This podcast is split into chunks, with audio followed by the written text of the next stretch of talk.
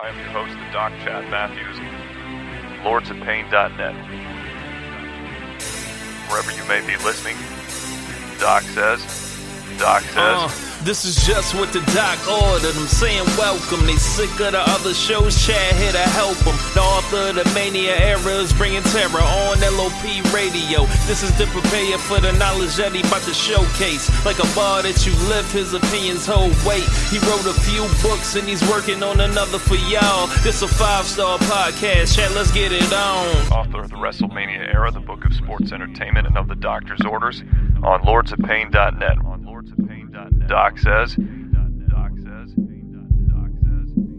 Hello and welcome to the Doc Says on LOP Radio. I am your host, the Doc Chad Matthews, author of the WrestleMania era book series and of the Doctor's Orders on lordsofpain.net.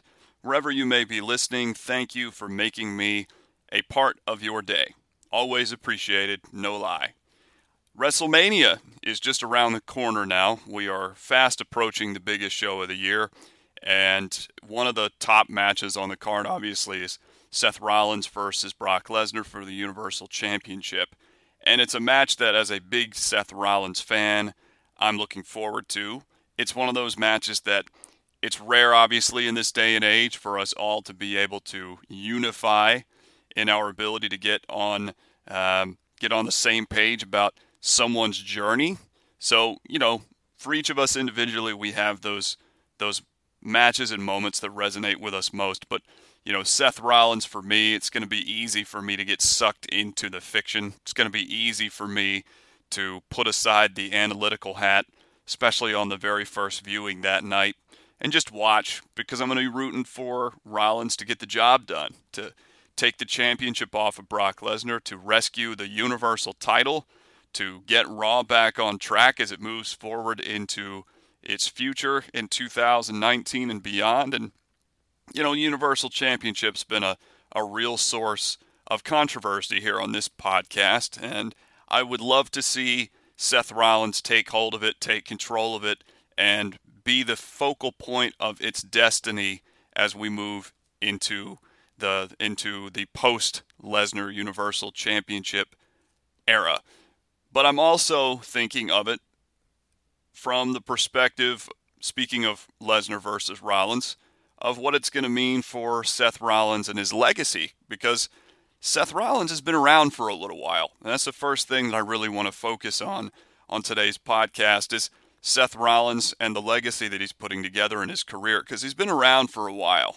You know, this is his fifth year as a single star, and there's a, there's really only one single star across the last five years among the contemporary generation in WWE lore that can compare, that's anywhere close to him in terms of overall achievements, and that's Roman Reigns.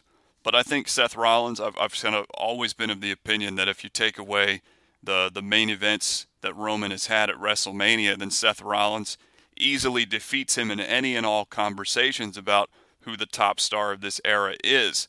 But those WrestleMania main events, they loom large and they carry a lot of weight, especially in my book. And in my books, they have carried a lot of weight, speaking literally and figuratively there. So, Rollins at WrestleMania, for instance, I think he's someone who, when you combine, when you're talking about legacy, you, you're talking about what's he accomplished from a kayfabe standpoint, what's he accomplished in terms of uh, the performance that he's put on.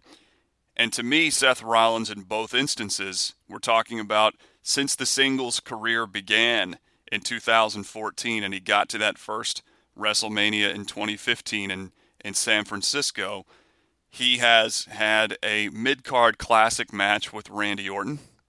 He has had, then, of course, the, the main event of that evening ended with him cashing in Money in the Bank. What I think now becomes, in hindsight, even including the very first cash in of Money in the Bank by Edge in 2006, I think that easily Seth Rollins and his cash in at WrestleMania 31 is the most historic in the history of Money in the Bank.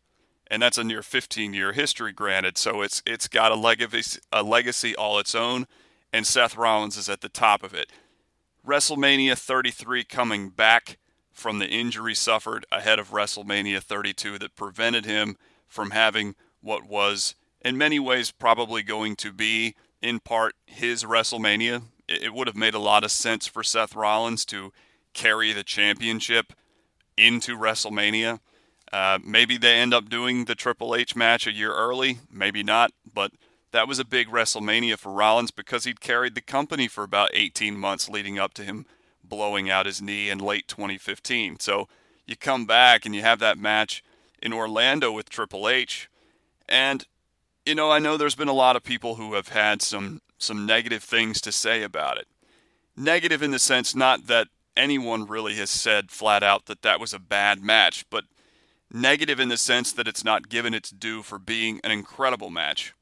I want to talk about that again in just a second, but you focus on what at least he achieved. If even if you don't agree that the performance was monumental, the achievement of defeating Triple H in the longest match on that night and probably the most hyped match on that card in terms of the, the depth of the story leading into it. I mean, the storyline no matter your opinion on the quality of that either, did begin the previous August and obviously had carried through many, many years due to their on screen relationship. So, beating Triple H in that environment, spotlight featured match at WrestleMania, that's a big deal.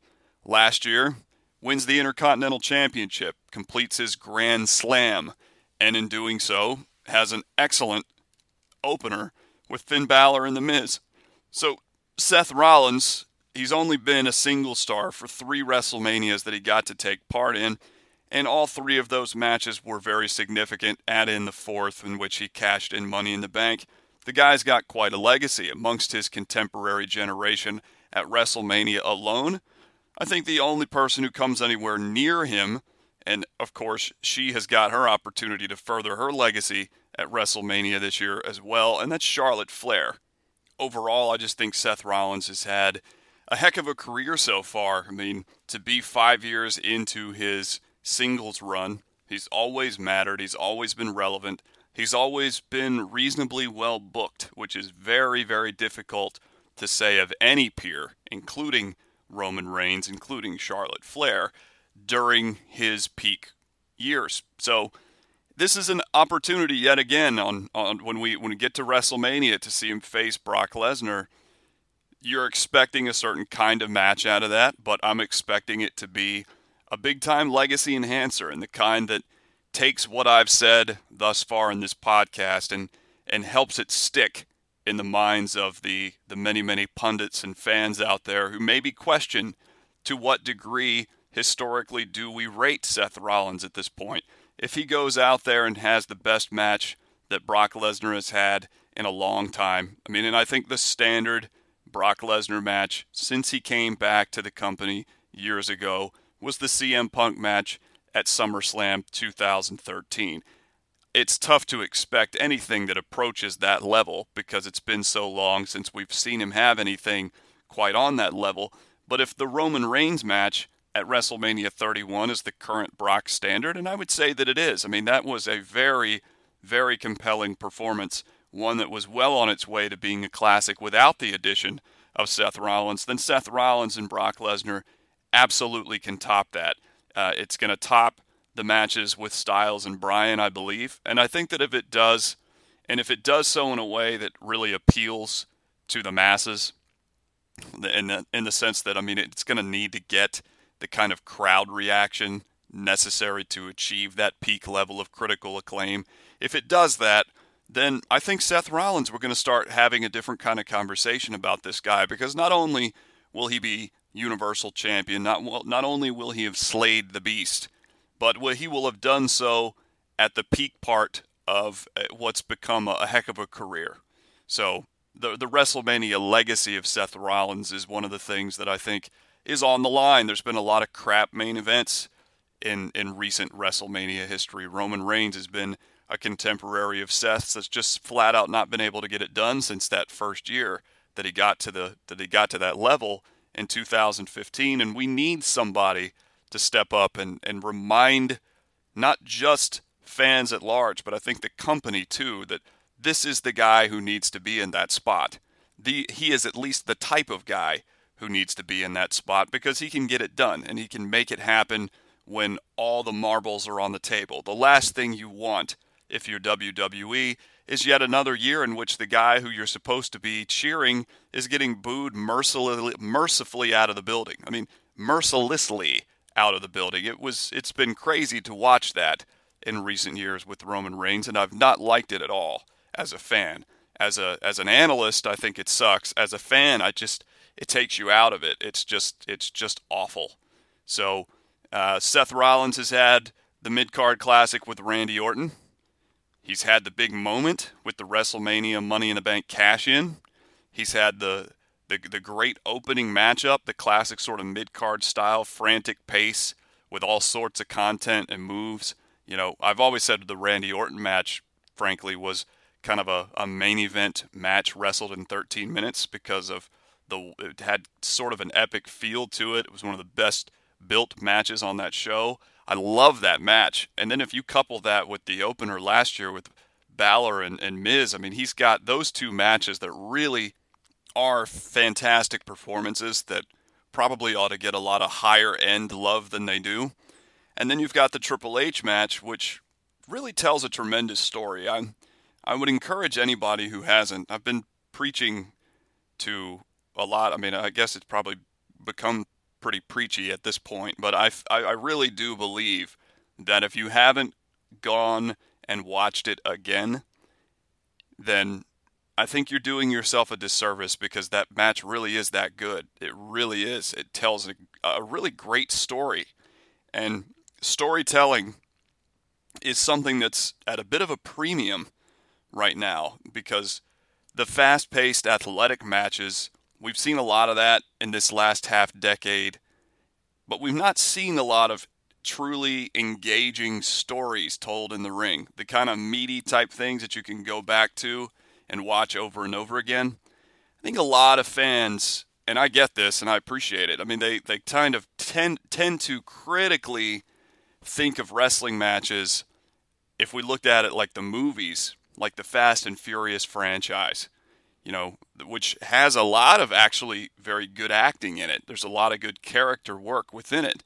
But its basic premise is, you know, we're going to throw out cars, we're going to throw out all this, you know, high octane action, and it's going to be very visually appealing and aesthetically engaging in very obvious ways. So the subtle stuff comes in on top of that, and you end up with what's a pretty damn good movie franchise. I mean, and that's made a ton of money and and pro wrestling's really about that in a lot of ways. But I love when you get a story in pro wrestling that's on that level of Seth Rollins and Triple H, which if you watch it again, I promise you, if you if you listen to these words, it flows incredibly well. It starts out exactly like you would want a vicious fight to start, and it just the story is so much about Seth Rollins and his knee and his willingness to put everything on the line to to get back who he lost when he gave in and bought in to what Triple H sold him back in 2014. So there's a great redemption story there. And when you watch that play out, the flow of that match is so incredibly incredibly engaging to me and it never gets old because it really there's not really a down moment. The knee is so well sold on Rollins' end that it's hard not to really connect with what he's trying to do. And that, first and foremost, is what I would expect you to find if you went back and you watched it, disengaged from the classic sort of star rating mindset that tells you that a crowd that's dead means the match is bad. And the crowd's exhausted. That's true. But the crowd being exhausted is not a reflection on Triple H and Seth Rollins. Maybe it is somewhat a reflection of the fact that that that audience and the audience at large maybe they just weren't real into the Seth Rollins character as a babyface yet. But that doesn't detract from the story that they told on that night, nor does it detract from what it meant to the overarching Seth Rollins story now that we're seeing culminate in this match with Brock Lesnar at WrestleMania 35. So, you know, really the whole Seth Rollins library at WrestleMania is really worth a rewatch. I would encourage you to do that. You obviously you got the two barn burners, you've got the classic moment And I think you've got a classic story there too. So the Seth Rollins library is not only very, uh, very, very um, historically relevant in terms of what he's accomplished, but it's also very diverse in its performance. So, very much something to look forward to to me is the conversation that may come out of the Seth Rollins Brock Lesnar match about how it may have enhanced Seth's legacy. That's certainly what I'm hoping for. I hope it's the type of thing that may put everything that I've said again into greater perspective and, and be the exclamation point on what's really been a hell of a half decade for Seth Rollins and the legacy that he's forging at, at WrestleMania and beyond. As your interior designer, I'm saying do everything in black. Walls, sofa, carpet, goldfish, everything. Um, can we not have a bit of colour? Maybe one tiny highlight in Battleship Grey. It's your home, so you should be in charge. With Avantcard's flexible home improvement loan, you are. You can choose any repayment period that works best for you up to 84 months. That's seven years. Find out more at avantcard.ie. Lending criteria, terms and conditions apply. New applications only. Seven year term applies to minimum loan value of €20,000. Euro. Avantcard DAC trading as Avantcard is regulated by the Central Bank of Ireland.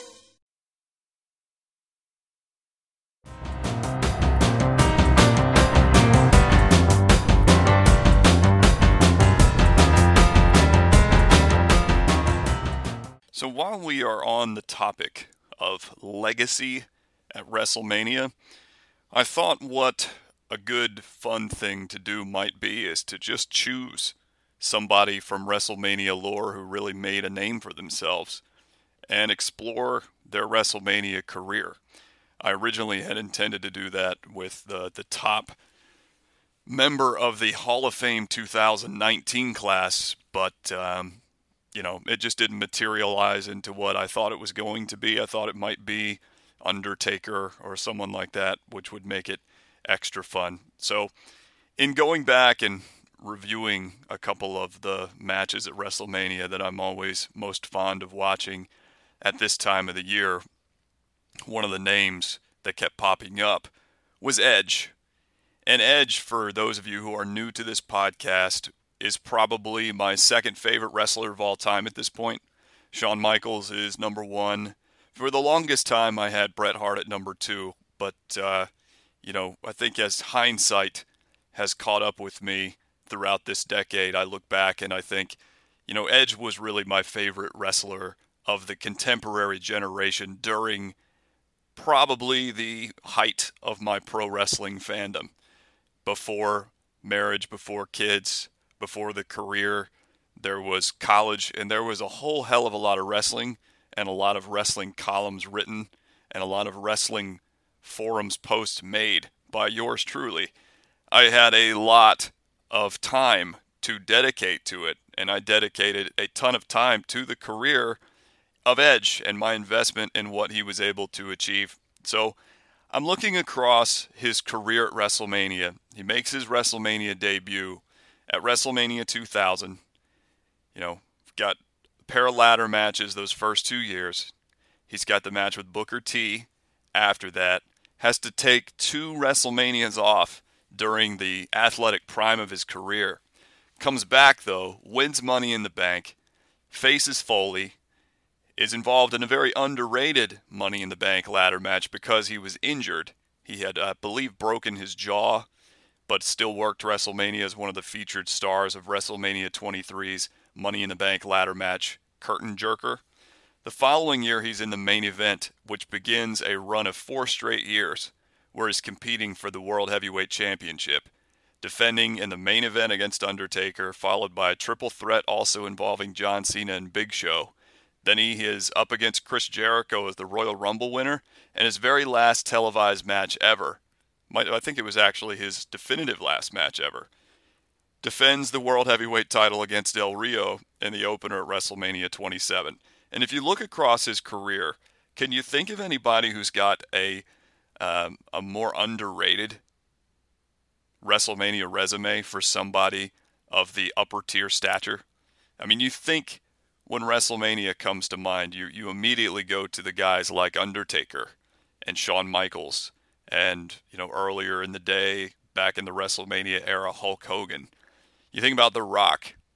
I think there will be some people out there that will think about John Cena someday, as much as it may pay pain some to hear. I think John Cena's got a nice resume, having been at the top for so many WrestleManias and during a very important stretch in WrestleMania lore where it kind of grew up to what we know it as today. Big stadium shows, week long festival, etc. John Cena was at the helm for a lot of that, so he's kind of the, the Hulk Hogan of his era in a way. So there are a lot of guys whose names come to mind when you think of WrestleMania. You, of course, think of Macho Man Randy Savage. You think of Bret Hart. You think of Stone Cold Steve Austin. Edge is not one of those names that comes immediately to mind, I think, or such is the general sort of sense that I get from wrestling fans at large and the die-hard community. But much like what I wrote about in my first book, when I broke down the greatest 90 wrestlers of the WrestleMania era, when I got to Edge, I listed his resume, and then I basically asked the question how is this guy not remembered in greater historical stature than he has been because and I think my comparison point was that he's like the St. Louis Cardinals in Major League Baseball. He's got an incredible history. He, he's just the length of his career, what he accomplished during it, the statistics that he racked up, so to speak, they are incredible. He's one of the great quote unquote franchise players in WWE lore but he doesn't really get treated like one, I don't think. And if you look at his WrestleMania resume and you compare him to some of these other guys, one of the things that really stood out to me was how no matter where he was put on the WrestleMania card, excuse me, he managed to deliver what was asked of him. He played a lot of roles in WrestleMania lore. He was in tag team matches. He was in a lot of ladder matches one of my favorite examples of what he brought to the table was the actually the match against Booker T in Toronto because that wasn't a lengthy match. But Edge had really come into his own as a single star in the latter part of 2001. He wasn't a huge burgeoning single star, but he was a very solid sort of moving upward kind of young guy breaking out of the tag team ranks and trying to find himself. So he gets this match with Booker T, and the match is only about six, seven minutes long. And like a lot of matches on that show, from DDP Christian to Kurt Angle versus Kane to the opener between William Regal and RVD, Edge went out there with Booker T and delivered one of those kinds of matches that helps make a show. You know, not every single wrestling card can be full, especially WrestleMania, since it's four to seven hours long. Um, you can't have just a whole bunch of epics across the card. It just you have to have these kinds of matches between two guys with, you know, good reputations, big stars but maybe not tippy top stars who get put in these mid-card scenarios and they just go out and they have a good match that adds something to the show. Would you look back on it and you say, maybe that wasn't one of the most memorable moments of that card, but it was the type of thing that I will look back on and say, you know what, that was a nice addition to the overall presentation of this particular WrestleMania. You know, you kind of miss matches like that. They they talk about on the right side of the pond on LOP radio all the time about how WrestleMania needs these short little compact performances from upper echelon talents. We don't have that anymore. Now Edge was also a part of a match that helped usher that out with the rise of the Money in the Bank ladder match, giving an excuse to be to, to give a high profile spot to a bunch of mid card or lower tier main event guys without actually having to write them a story for WrestleMania. And obviously, as it says in the sign, you'll never be able to forget it, even if you didn't actually watch the television back then. But yes, Edge and Booker T were fighting over shampoo. But what a nice little match fought over shampoo. They maximized their minutes and they had a solid little performance. And when you talk about maximizing minutes, that's another thing that I think Edge always did. Every single match that Edge was involved in maximized its minutes. You're not going to find somebody in WrestleMania history amongst the top guys who were prominently featured at five or more of them who can say that. Not even Shawn Michaels, with his sterling reputation at WrestleMania, I look back at the match he had with John Cena at WrestleMania 23, and I don't think there's any question that it was a great match. I personally think that it reflects as an outstanding match because of the way that it was wrestled, basically lended itself to being rewatchable down the road. But there are a lot of people who felt like it was too long, that it asked something of its other half in John Cena that that other half wasn't yet ready to give. I don't agree with that necessarily, but I think that there is a sentiment out there about it, about matches against Undertaker going very long and maybe not maximizing fully the use of the minutes that they were given 30 plus minutes and things of that nature.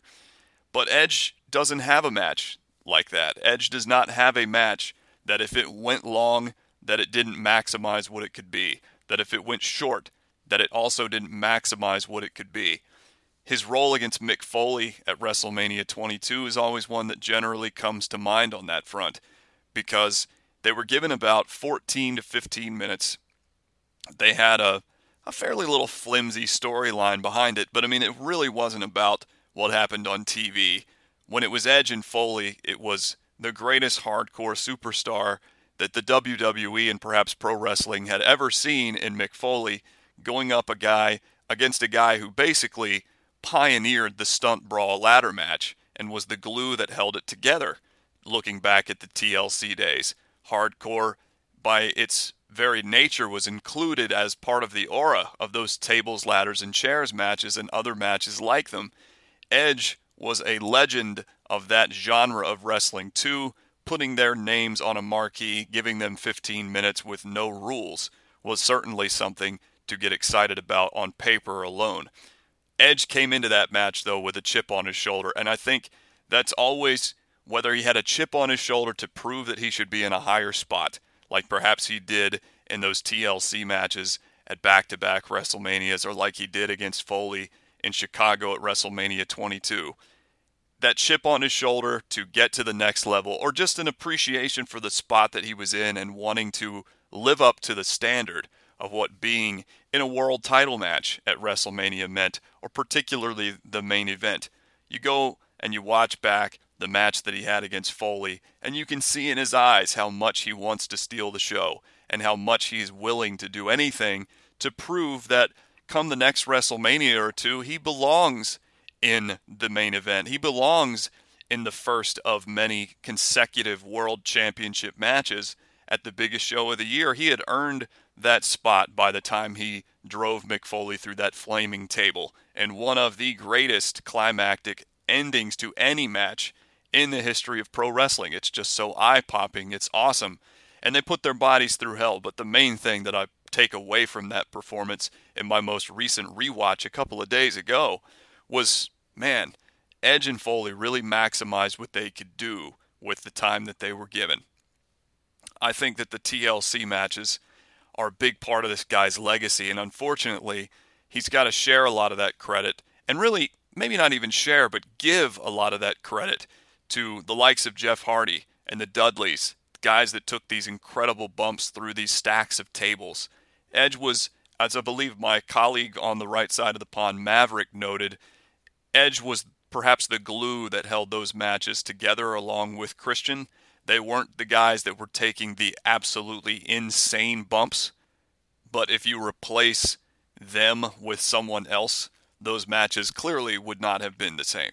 You know, Edge, as John Cena once referred to him as, was kind of like an Einstein of putting together a pro wrestling match. And accordingly, his role in the tables, ladders, and chairs series uh, was is not to be understated. It's certainly not as a part of his legacy. The Money in the Bank ladder match at 21, obviously he's the first winner. But if you add that to his TLC resume from those other two WrestleManias in tag team action, Edge is pretty much one of the is pretty much involved in every single crazy stunt brawl type match that has a great reputation at WrestleMania. I mean, there have been a lot of stunt brawls at WrestleMania thanks to the Money in the Bank genre. None has ever has ever really topped the original in my opinion. Maybe one, the contract ladder match at at Money in the Bank 14, maybe that one is in its league because of the story it added with Seth Rollins and Dean Ambrose. But, you know, Edge, Christian, Kane, Shelton Benjamin, Chris Jericho, Chris Benoit, that first six that first six man group that brought Money in the Bank to reality is in and of itself it's a legendary ladder match at WrestleMania. And outside of the Shawn Michaels Razor Ramon one at WrestleMania 10, those are the four pillar ladder matches in WrestleMania lore, and Edge is involved in three of them. So, I mean, another huge part of that guy's legacy. Later on, and we'll get to the main event in a second because I love it and I want to talk about it to close the show. But later on, when he's facing Del Rio and Edge, or and, and Chris Jericho, I mean, when you look at the Chris Jericho match, I certainly had much higher expectations going in. But when I looked at what they actually were given the chance to do, they had to follow the Bret Hart Vince McMahon debacle. And not only that, but they really weren't given time to have a classic. I've seen some people rate that match as high as four stars. I personally thought it was very good. I wouldn't give it that four star rating, but again, at, at just in the ballpark of 16 minutes of bell to bell time, and given what they ended up basically structuring that card to do, which is build momentum up to the Shawn Michaels Undertaker match that would be given kind of carte blanche to go out there and do everything that they might want to do. Nobody else got the chance on the night to do that. So I've always thought that the Edge and Jericho match was actually exactly what it was intended to be on its card. Sure, my expectations were higher. My expectations were higher for that than Shawn Michaels Taker 2 at times during the build up to WrestleMania because I was so excited to see what they could do on that stage. I watched it back in preparation for this discussion and I found it to be very satisfying. Just a very good performance from two consummate pros not given the chance to steal the show. Pretty much felt like they were asked not to, but quite frankly, they still went out and they had a match that some consider great and that most consider very good. Yeah, the Del Rio match, of course, as well, that ended Edge's career, proved to be his final match. I was there live in the crowd at Atlanta. And Edge being, you know, one of my few favorite wrestlers of all time. It was, uh, looking back on it, was a real pleasure to see that final match. And yes, it was an opening match for the World Heavyweight Championship, and there probably could have done a lot more with the presentation than they did for that match, given that the world title was involved and that Edge was involved. But there's no questioning that that match was quite good. I mean, that's the kind of match that, again, helps make a WrestleMania better. It was not going to steal the show, it was not given the opportunity to. But at roughly 12, 13 minutes in length, I think you would be hard pressed to try to argue that it didn't maximize what it could be. Del Rio and Edge had good chemistry. They they really had a nice opening match that holds up well against peers in that vaunted opening match at WrestleMania category.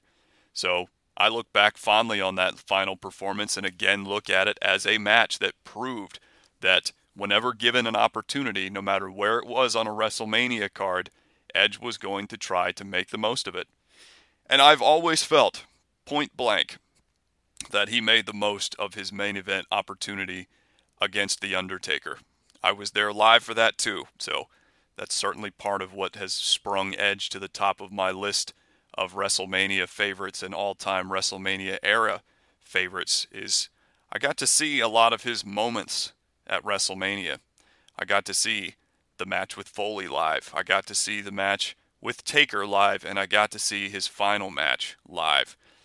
But the match with Taker always will be a match that I look back at extremely fondly as one of my favorite memories.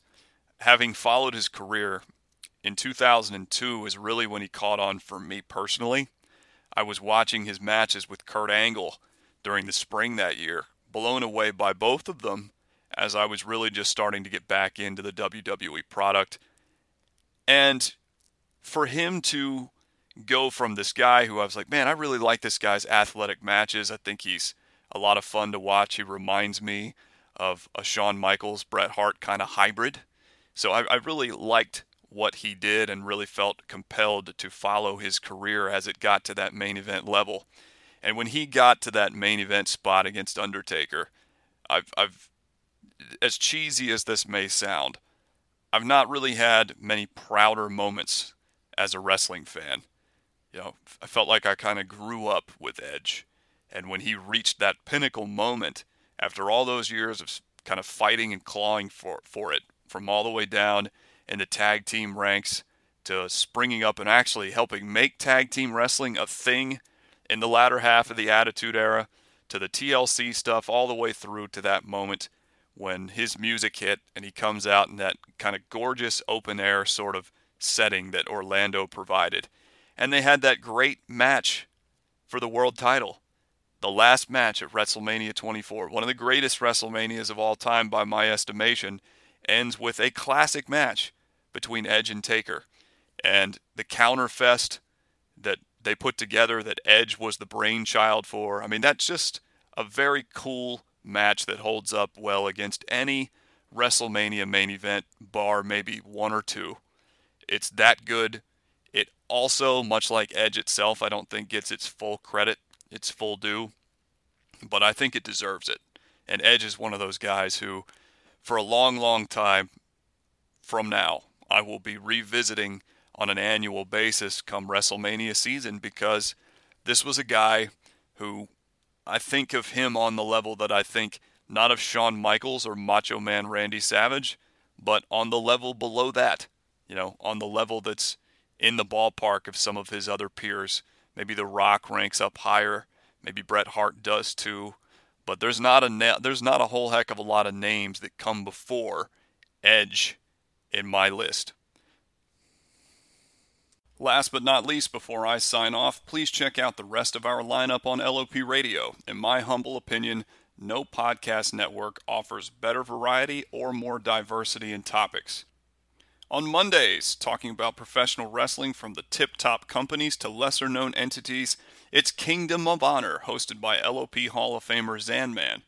Tuesdays, the lesser known pro wrestling organizations get the full spotlight as Jeff and Mizfan host the Global Revolution. Available on Wednesday mornings, check out our weekly Raw and SmackDown reviews on One Nation Radio, hosted by Rich Latta and James Boyd. Then Wednesday afternoons, check out Samuel Plan's unique performance art take on the product with Sports Entertainment is Dead. Thursday, The Implications keeps the British flavor going with his weekly takes on the Perfect 10 Wrestling podcast. Friday, it's LOPR's longest running program, the one that has been here since day one and has kept on trucking for over a half decade and counting, The Right Side of the Pond, hosted by Plan, Maverick, and Mazza. Saturday, the brilliant podcasters that brought you WCW The Legacy Series, Shane and Mizfan, are now all about All Elite. Then Sunday, you can catch my show, The Doc Says, in the mornings. Thanks again for listening and have an awesome week, LOP Radio heads. Uh, this is just what the doc ordered. I'm saying welcome. They sick of the other shows. Chad here to help them. The author of the Mania era is bringing terror on LOP Radio. This is to prepare for the knowledge that he about to showcase. Like a bar that you lift, his opinions hold weight. He wrote a few books and he's working on another for y'all. This a five star podcast. Chad, let's get it on. Author of the WrestleMania